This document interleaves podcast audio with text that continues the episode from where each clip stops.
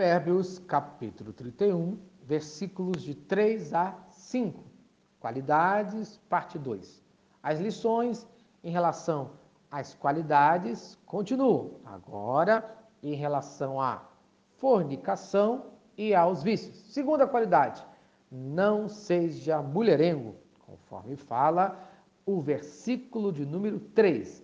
Não deis às mulheres a tua força, nem os teus caminhos às que destroem os reis. Isto é, não viva uma vida desenfreada em relação ao sexo. Muito cuidado com homens e mulheres que estão dispostos a ter relações sexuais fora do casamento. Cuidado com a imoralidade na sua vida, pois uma pessoa que alcança o sucesso, a fama, atrai muitos relacionamentos ambiciosos e que podem levá-lo a ser negligente nos seus negócios, a ser negligente na sua vida espiritual, no seu relacionamento com Deus. No caso do rei, ser negligente em cuidar dos negócios da sua nação. Veja o exemplo de Salomão, que foi advertido em relação a esse comportamento, mas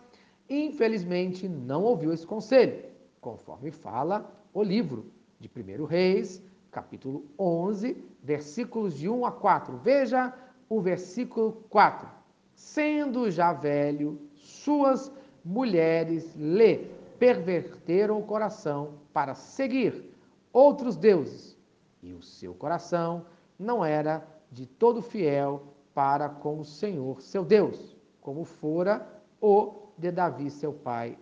Isto é, Salomão se envolveu com muitas mulheres, corrompeu o seu coração, adorou a outros deuses para agradar as suas mulheres e afastou-se do caminho da sabedoria, afastou-se do caminho do Senhor, seu Deus.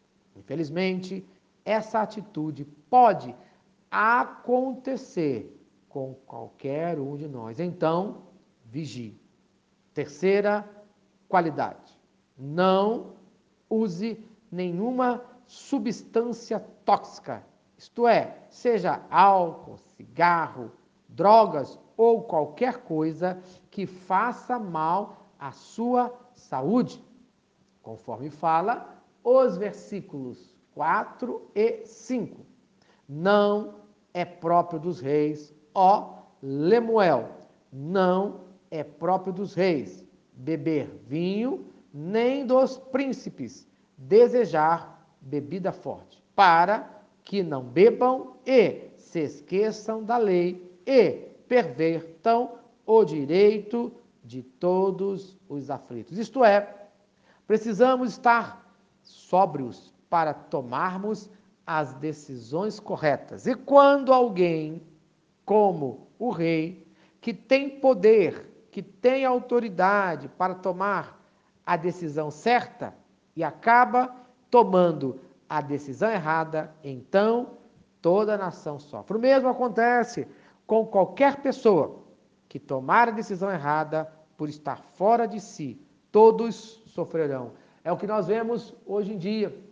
Muitas pessoas presas às drogas, muitas pessoas presas à prostituição estão destruindo as suas vidas e estão destruindo as vidas de todos que estão ao seu redor. Então, no dia de hoje, fuja de uma vida longe de Deus, fuja da prostituição, fuja das drogas e seja abençoado no nome de Jesus.